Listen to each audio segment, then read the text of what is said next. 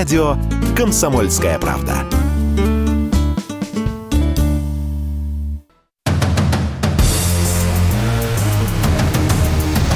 Не лишние деньги. Совместный проект экономического обозревателя комсомолки Евгения Белякова и главного редактора портала «Мои финансы РФ» Надежды Грошевой. Добрый день, дорогие друзья. Добрый вечер, а, точнее, а, на большей части нашей страны. А, меня зовут Евгений Беляков. Как всегда, со мной вместе в виртуальной, правда, студии Надежда Грошева, главный редактор портала «Мои финансы.рф». Надя, привет. Женя, привет, всем добрый вечер. Да, ну, э, как всегда, наверное, начнем с э, некого подведения эм, валютных, наверное, итогов. Э, такая самая Главная интересная... тема. Да. Столько интересного происходит каждую неделю на валютном рынке, что нам всегда есть что обсудить. Угу. То рубль растет, то падает, то снова растет, то снова падает. А, и каждый раз а, неожиданно сильно. Да, и причем самое интересное, что э, здесь э, получается некий такой второй заход начинается. То есть у нас был где-то месяц назад, да, наверное, вот опустились очень низко до 56, резко поднялись до 67, потом э, опять упали, причем до 50, получается, сколько там у нас, 51, 50, кажется. Да, да, или 51, или 50, ну, вот. такого не было очень давно. Да, да. и опять мы поднялись до 65, насколько я помню, да, опять очень резко был взлет. А, и снова качели пошли вниз. Вот это, конечно, феноменальные горки для спекулянтов. Э, вот, в общем, э, мы, я думаю, с экспертами еще с нашими поговорим. У нас сегодня будет два включения от эм, экспертов, которые нам, я надеюсь, объяснят, что происходит. Вот. Э, пока же, наверное... Как чувствует твоя валютная позиция? Ты же покупал на брокерском счете. Покупал доллар. Ну как, ну пока в минусе, конечно, потому что, да, покупал-то я их по 56 самое лучшее, потом покупал по 63 и по 67.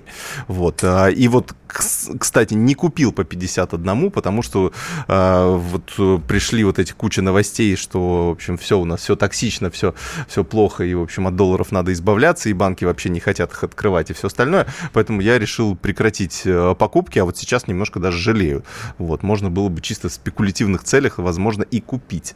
Вот. Ну и помнишь, как раз э, в районе 50 появились э, все эти словесные интервенции, когда появились заявления, что такой курс э, невыгоден, что нужно, не нужно покупать, проводить полноценные интервенции, ну и такое ощущение, что все-таки эти интервенции были, а, потому что мы увидели как рубль достаточно быстро ослаб, потерял свои позиции.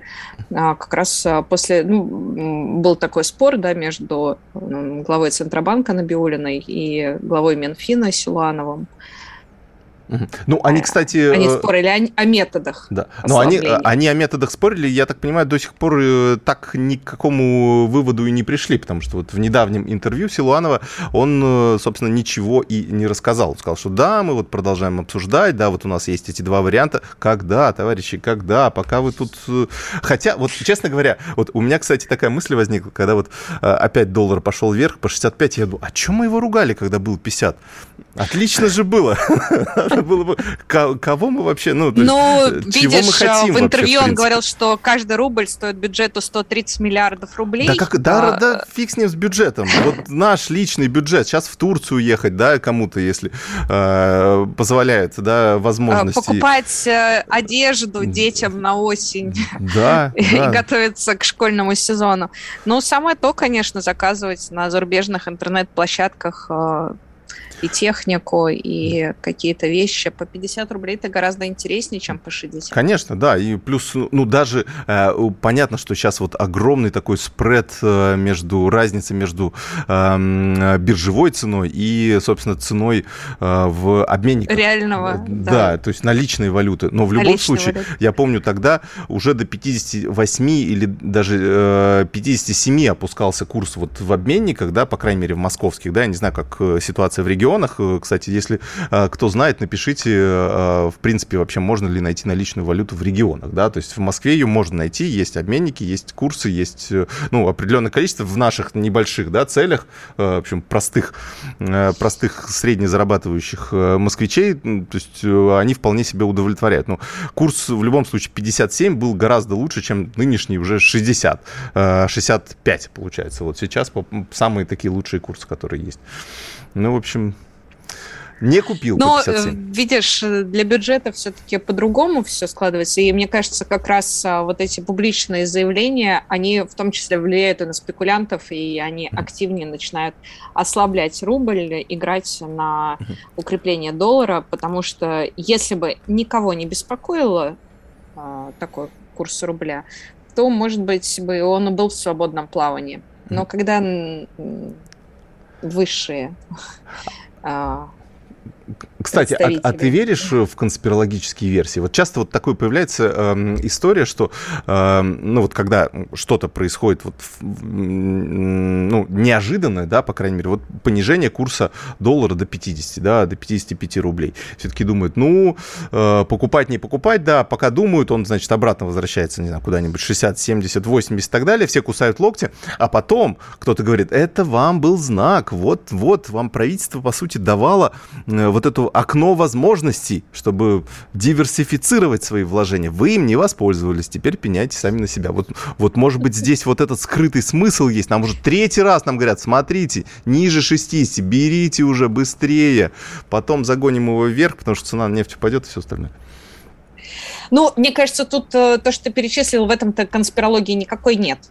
Все uh-huh. достаточно ясно и понятно. Конспирология начинается, когда тут а, про теории заговоров добавляют э, к экономике. Ну, я в эти теории мало верю, просто сейчас очень много происходит, и в том числе, конечно, а, сильнейшее падение импорта, оно вот так э, дало силу рубля, но, а, опять же, это спорный вопрос, да, вот этот э, сильный рубль, он помогает импортерам к нам гораздо выгоднее ввозить, да, угу. но, с другой стороны, он, конечно, очень сильно бьет по экспортерам, а вся наша а, выручка бюджетная, она зависит от экспортеров угу. напрямую. Ну и, кстати, самая, самая большая выручка-то идет от нефти.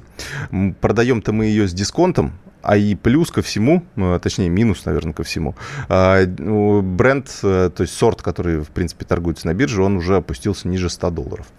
98,5 а, и, собственно, такие прогнозики, я смотрю, не очень приятные. И я думаю, что как раз э, чем ниже будет цена на нефть, тем больше будет разговоров о том, как как нам не выгоден а, такой сильный рубль. Потому что угу. когда нефть была за 100, да, и если бы она была по 150, я думаю, что а, вот этот плавающий курс рубля, он никого бы так сильно не беспокоил. Ну, есть а, зато прибыль от нефти, которая дорогая. А ограничения, которые все наложены на Россию, вот я, я не знаю, ты видел вот эти видео танкеров в в районе Туапсе стоят нефтяные танкеры, uh-huh. которые держат нашу нефть, они не могут ее сейчас продавать, а, потому что из-за действующих ограничений, да, и все это еще же будет сильнее давить на наш бюджет. Ну, и да. нефть uh-huh. падает, да. Ну да, посмотрим. То есть э, у нас в бюджете, насколько я помню, заложена цена на нефть 44 и э, курс доллара 72 э, примерно. То есть у нас, грубо говоря, э, правительство рассчитывало, что оно с каждого э, проданного барреля будет получать там в районе 3000 э, рублей да, насколько я помню, там 3, ну, в общем, 3, 3 с небольшим тысячи рублей. А, в общем, это то, что было заложено в бюджете. Сейчас, соответственно, даже если мы продаем нашу нефть не по 100, а по 70, да, с учитывая, учитывая тот дисконт, который сейчас дают в наших биржах, и э, имея курс э, доллара под 60, 7 эм, на 6 мы умножаем, но уже, кстати, ну, кстати, мы все равно больше получаем, чем бюджет планирован, 4300 мы получаем, вот, но, естественно, если вот один из, э, один из, одна из частей формулы будет снижаться, то, наверное, должна, ну, как бы так, аккуратненько вверх повышаться и другая часть формулы. То есть ну да, мне доллара. кажется тоже, что это будет пересматриваться. В общем, ну, мне кажется, надо покупать. Будет, да. по крайней мере, да, словесная интервенция, и чем ниже будет цена на нефть, тем больше беспокойства это будет вызывать.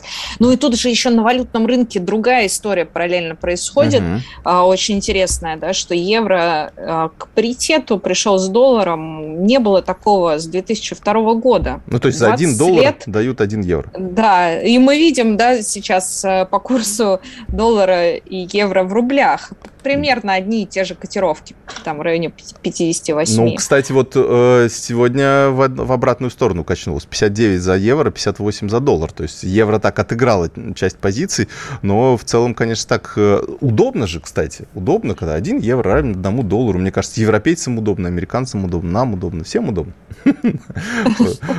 Пускай привяжутся друг к другу и все, и зафиксируются. Мне кажется, так будет лучше всего. И мы как-нибудь привяжемся тоже. Вот. Но, с одной стороны, да, с другой стороны, как-то непривычно. А ты, кстати, вот тут у нас буквально 30 секунд осталось к фиксированному рублю. Как относишься?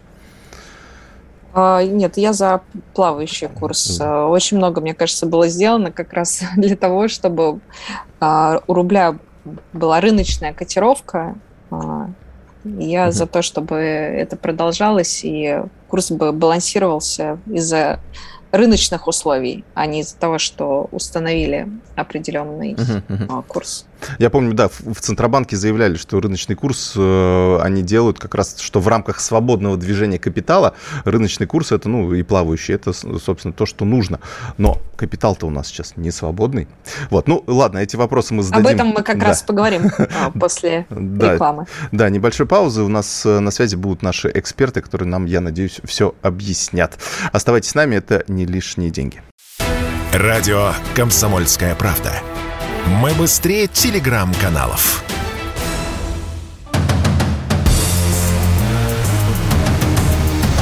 Не лишние деньги. Совместный проект экономического обозревателя комсомолки Евгения Белякова и главного редактора портала «Мои финансы РФ» Надежды Грошевой. Снова в эфире Евгений Беляков, Надежда Грошева. И к нам подключается Олег Шибанов, профессор, директор Центра исследования финансовых технологий и цифровой экономики Сколково РЭШ. Олег, здравствуйте. Олег, добрый день. Так, Олега почему-то мы не слышим. Да, ну, наверное. А почему это вы меня не слышите? А, теперь слышим, а, да. Слышим. Теперь слышим, да, отлично. Да. Олег, добрый день. Да, мы к вам э, с кучей вопросов, да, на которые мы, э, к сожалению, не можем найти ответы.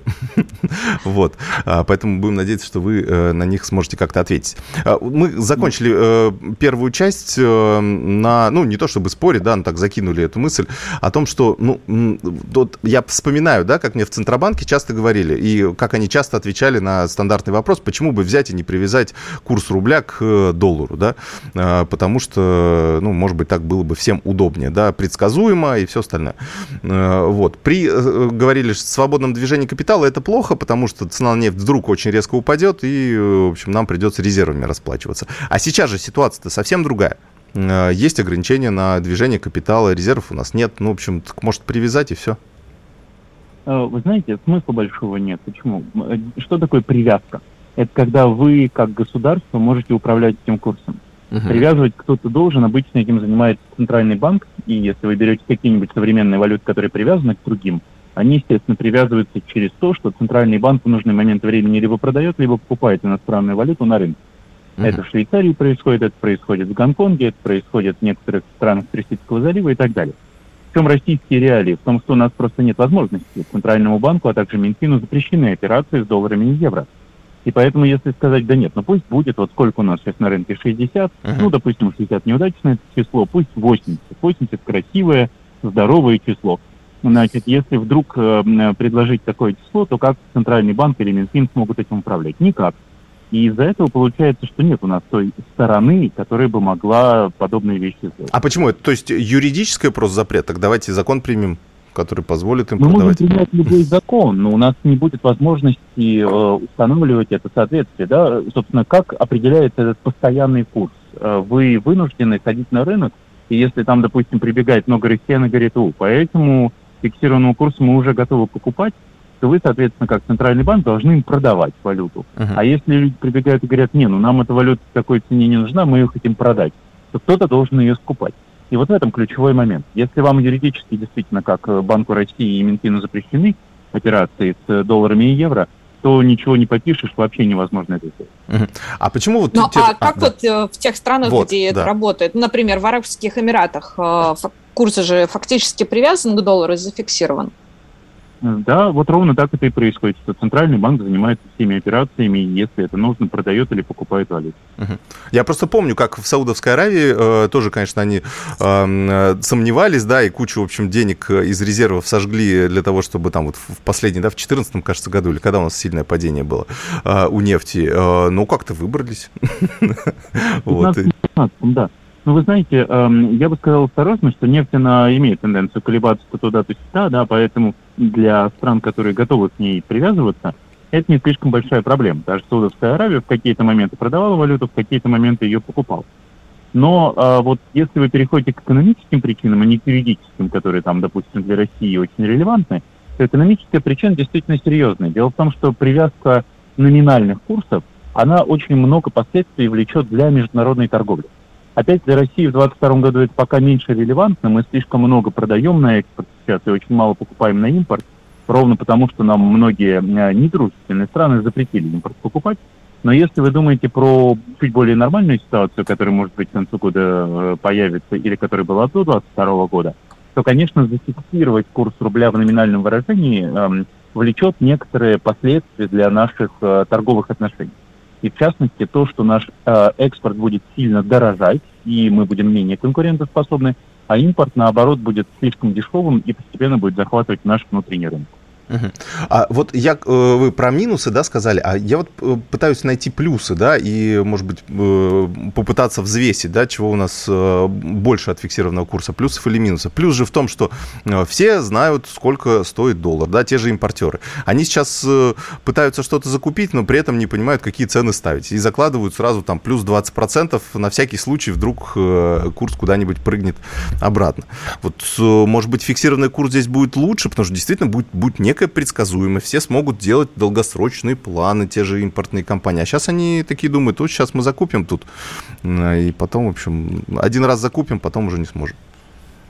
Вы знаете, для импортирующих компаний большой беды нет. Я просто очень внимательно слежу, не скажу где, но на агрегаторах российских за ценами на некоторые товары, не скажу какие. Но вот я вижу прямо как в соответствии с курсом, на электронику, неважно, ага. это просто конкретные позиции не важны. Ага. Значит, а, я вижу, как с курсом вместе колеблется вся эта стоимость. То есть вот буквально а, рубль крепился, ничего себе, стоимость там компьютера, телефона, э, наушников стала ниже. Рубль слабил, наоборот, она стала выше. А, Причем отметим, это же на те запасы, которые уже в России, да, то есть mm-hmm. это компании отслеживают буквально на ежедневном режиме и способны свои цены поменять. Поэтому, вы знаете, для современных импортирующих компаний это не очень большая проблема. Если у них есть возможность распоряжаться долларами и евро, они могут с легкостью менять свои цены.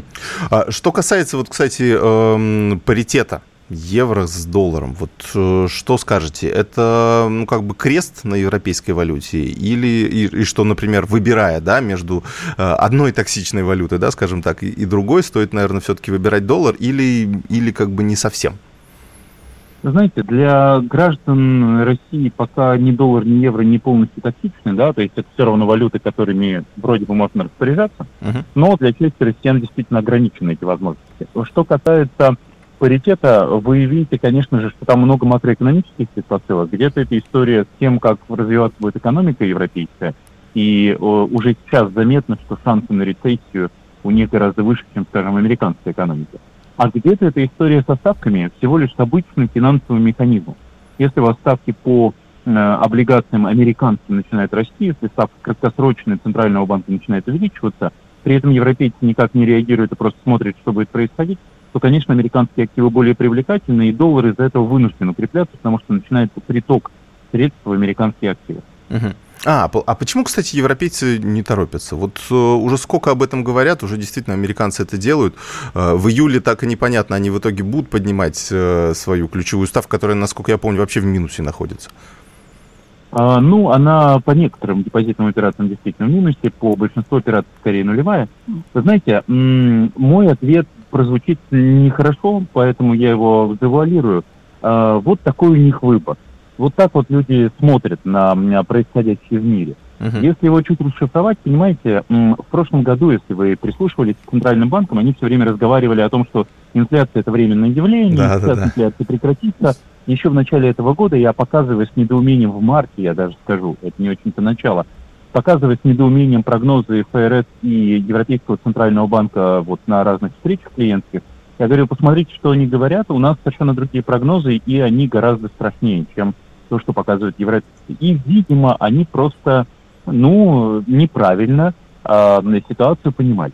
Теперь они начинают понимать немножко лучше, и действительно, как вы правильно говорите, будут вынуждены ставки повышать.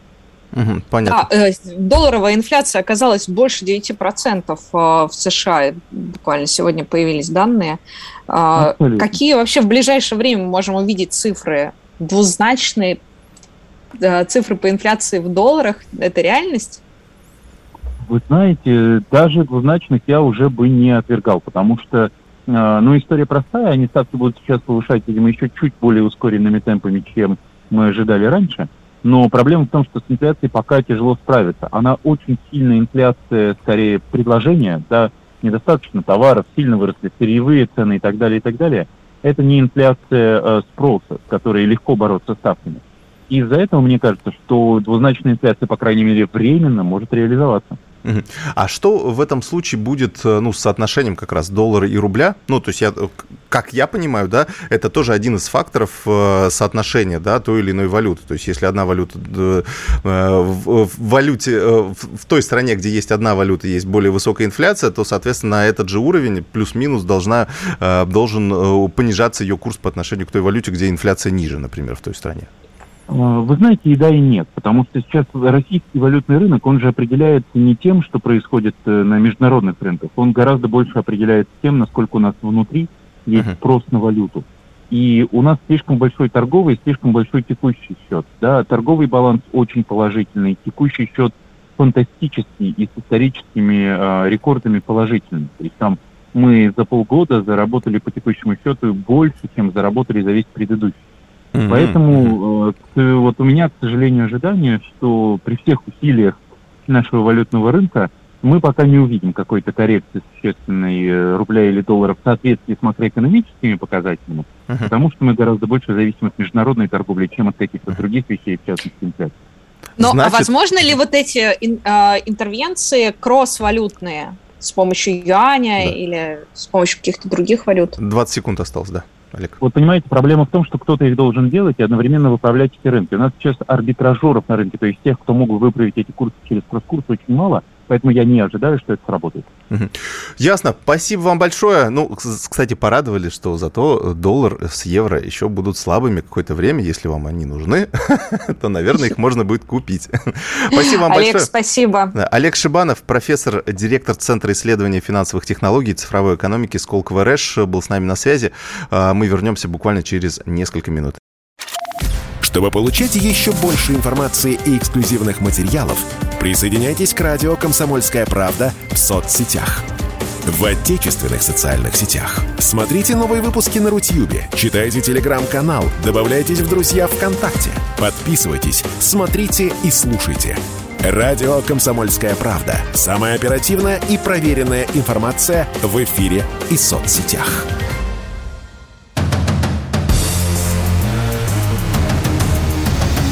Лишние деньги. Совместный проект экономического обозревателя комсомолки Евгения Белякова и главного редактора портала «Мои финансы РФ» Надежды Грошевой.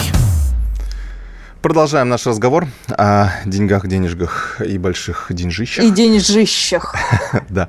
Кстати, о деньжищах. Зашел я в свой инвестиционный кабинет – ну-ка, и как, как портфель твой, Женя? Давай, ты плохо, уже стал плохо, плохо, миллиардером? Плохо. Да плохо все. В общем, доллар падает, который я купил подороже. Э, акции, одна единственная акция растет, одна единственная, все остальные падают.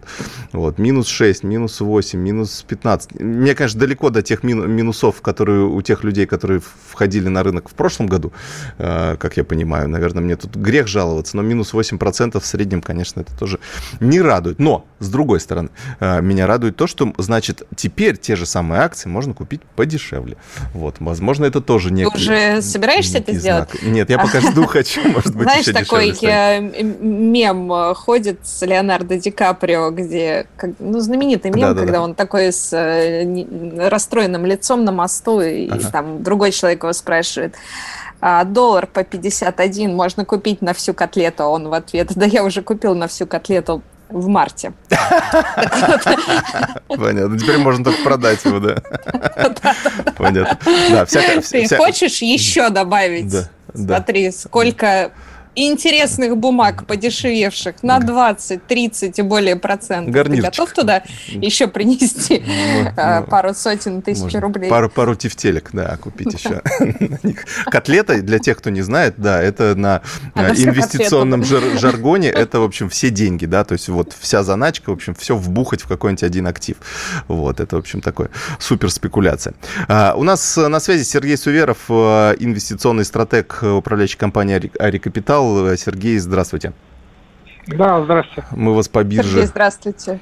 По бирже хотим помучить. Да, что происходит? Почему падает? Сегодня, кстати, индекс Мосбиржи, мне кажется, упал почти на 3%. То есть, э, что случилось-то вообще? Что происходит? Ну, вы знаете, э, тут сложно сказать, потому что, как мы знаем, рынок не всегда бывает э, рациональным, и, как Кейнс говорил, он может быть дольше рациональным, чем ты платежеспособен, это такая легендарная фраза, но в данном случае, я думаю, все-таки это все еще отголоски дивидендных историй, прежде всего отказа «Газпрома» платить дивиденды, когда многие вообще, в принципе, разочаровались в фондовом рынке. Я напомню, что «Газпром» была очень любимой бумагой многих брокеров, они усиленно как бы рекламировали эти акции среднерочных инвесторов. «Газпром» был, наверное, самой популярной акцией у рочных инвесторов э, в России. Ну, да, там поэтому... Сбербанк еще же был, да, они, наверное, такие. Э, Мне кажется, пример. «Газпром» все-таки опережал да? а, ага. популярностью Сбербанка. Ну, были опросы даже, какая самая популярная акция у рочных инвесторов. Вот был однозначно отвешен «Газпром». И, конечно, вот э, такое сильное разочарование в «Газпроме» оно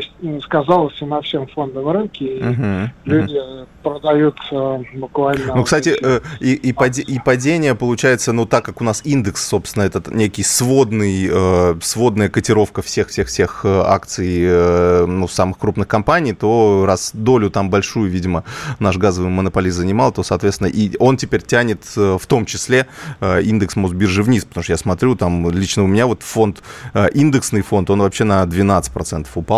Вот, то есть, ну, в смысле, имеется в виду за, ну, за я месяц. Думаю, что, да, Газпром но, кстати, Сбербанк тоже популярная бумага, но как бы Сбербанк тоже не выплатил дивиденды. Uh-huh, но, uh-huh. с другой стороны, это было ожидаемо, да, то, что Сбербанк не выплатит, была рекомендация Центрального банка банкам не платить дивиденды, поэтому решение Сбербанка все-таки ожидаемо uh-huh. не так а, было вот, негативно воспринято, потому что в случае в Газпроме, конечно, был чрезвычайный, uh-huh. да, ну, да, да, да. директоров рекомендуют дивиденды, а потом акционеры их не mm-hmm. поддерживают. Да, mm-hmm. это, конечно, чрезвычайная ситуация.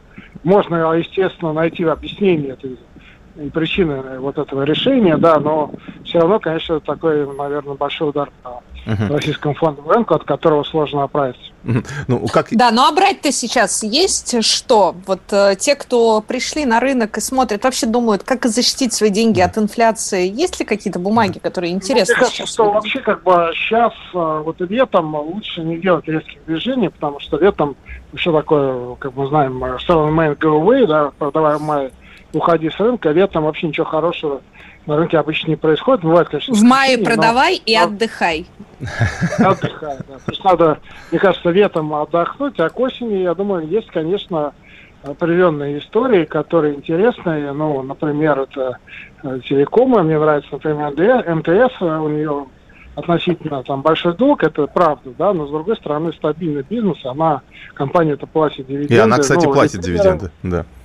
Да, МТС платит дивиденды, но мне кажется, ритейлеры, вот, э, особенно дискаунтеры, с учетом того, что покупательная способность падает, дискаунтеры на коне, ну, магнит, он, в принципе, особо не так уж сильно упал, насколько я понимаю, да, то есть тоже, мне кажется, неплох, неплохая история. Есть mm-hmm. даже сектора, которые выиграли от э, ситуации в экономике, я прежде от ухода иностранных компаний, это кибербезопасность, э, технологии, вот там Positive Technology в том году вышел на биржу, тоже э, в принципе, мне кажется, долгосрочно интересная история. Ну вот они у меня в минусе. Я вот тоже наслушался вас, аналитиков, купил это. Ну-ка, ну-ка, какой минус, Женя, скажи. Да не, на самом деле вот оно, кстати, лучше всего, минус 3% всего. Ну, а Яндекс? Он в плюсе.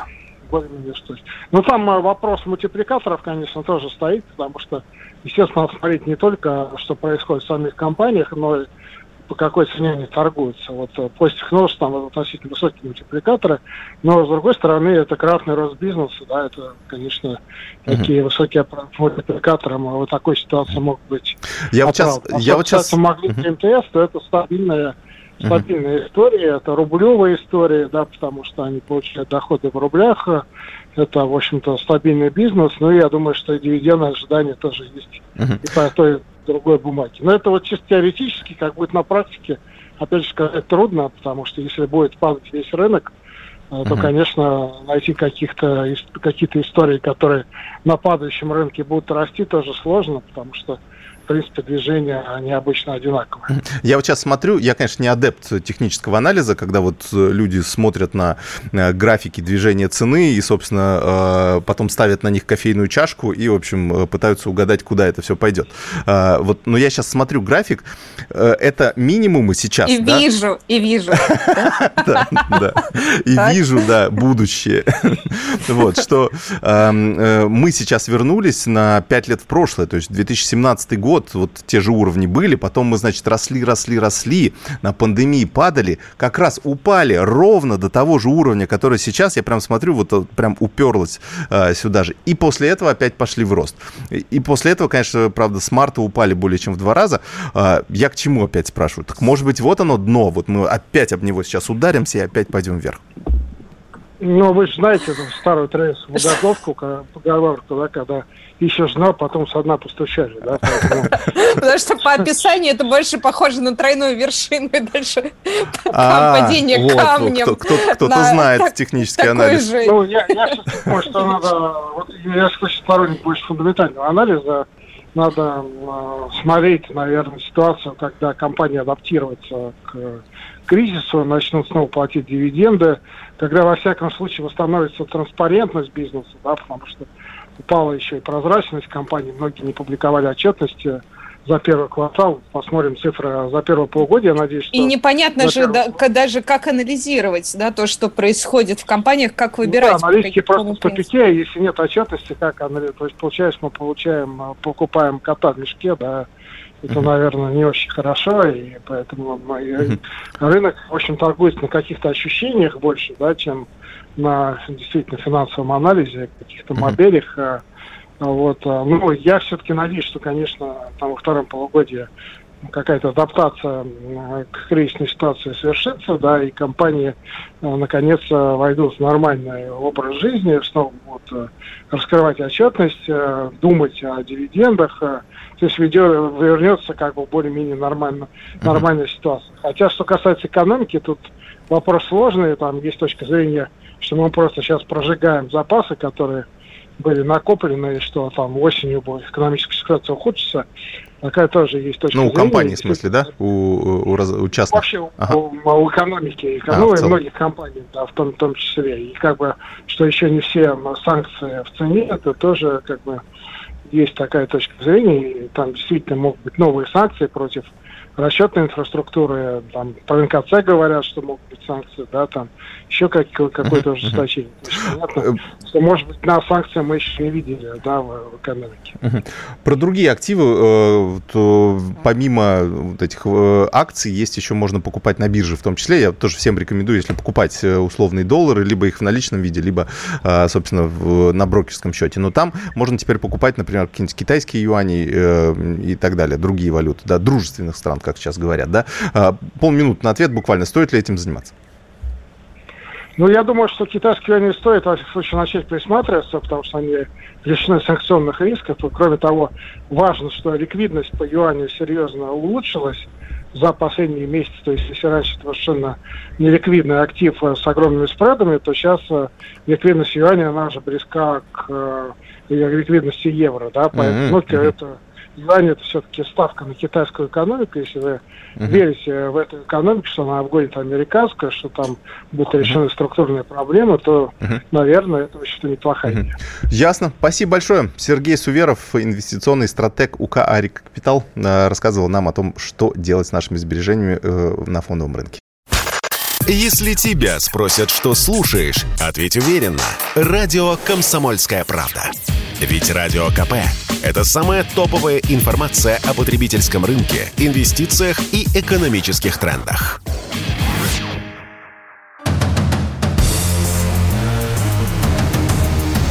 Не лишние деньги. Совместный проект экономического обозревателя комсомолки Евгения Белякова – и главного редактора портала «Мои финансы РФ» Надежды Грошевой.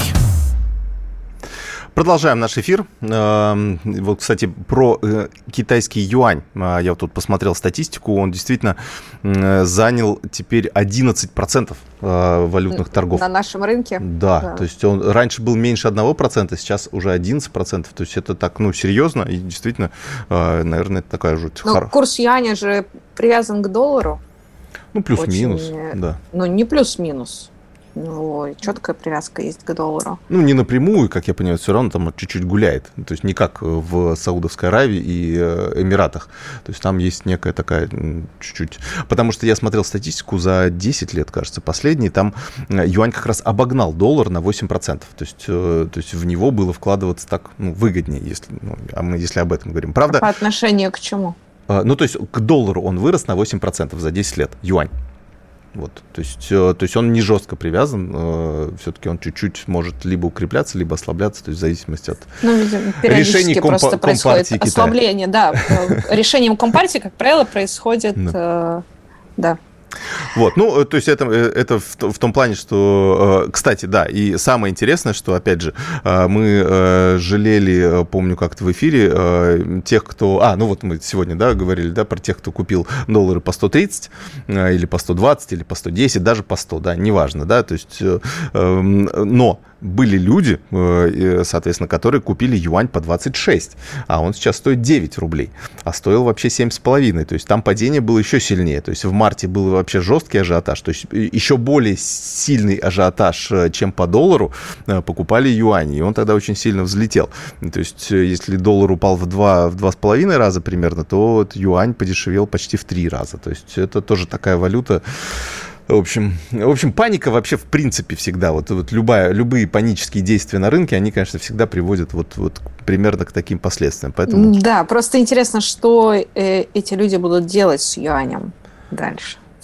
А, ну тоже, да, вариант. Э, чисто, мне кажется, это чисто такая диверсификация, э, некая психологическая ну, э, история, что хотя бы часть лежит вот э, в этой валюте, и, собственно, э, даже, окей, э, это не депозит, даже, соответственно, пускай он ничего не приносит, но, по крайней мере, это некая страховка на случай, а, если вдруг нефть резко упадет, и, в общем, мы не успеем переложить э, свои там рублевые сбережения в эти, э, в эти валюты. Потому что можно в этот момент оказаться в отпуске, например, и, в общем, все пропустить, скажем так.